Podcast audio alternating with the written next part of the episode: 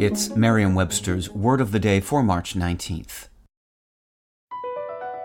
Across America, BP supports more than 275,000 jobs to keep energy flowing. Jobs like building grid scale solar energy in Ohio and producing gas with fewer operational emissions in Texas. It's and, not or.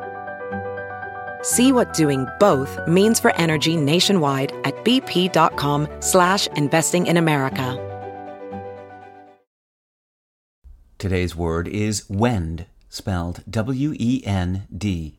Wend is a verb that means to direct one's course or to proceed on. Synonyms of this word are travel and direct. Here's the word used in a sentence from the New York Times by Daniel Rodriguez.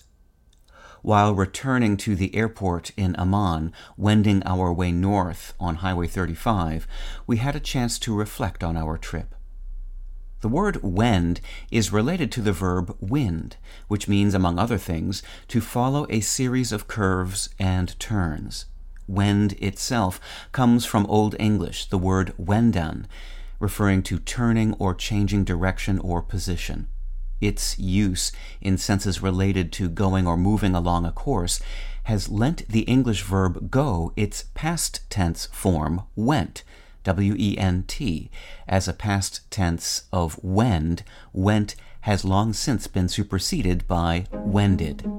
With your word of the day, I'm Peter Sokolowski. Visit Merriam-Webster.com today for definitions, wordplay, and trending word lookups.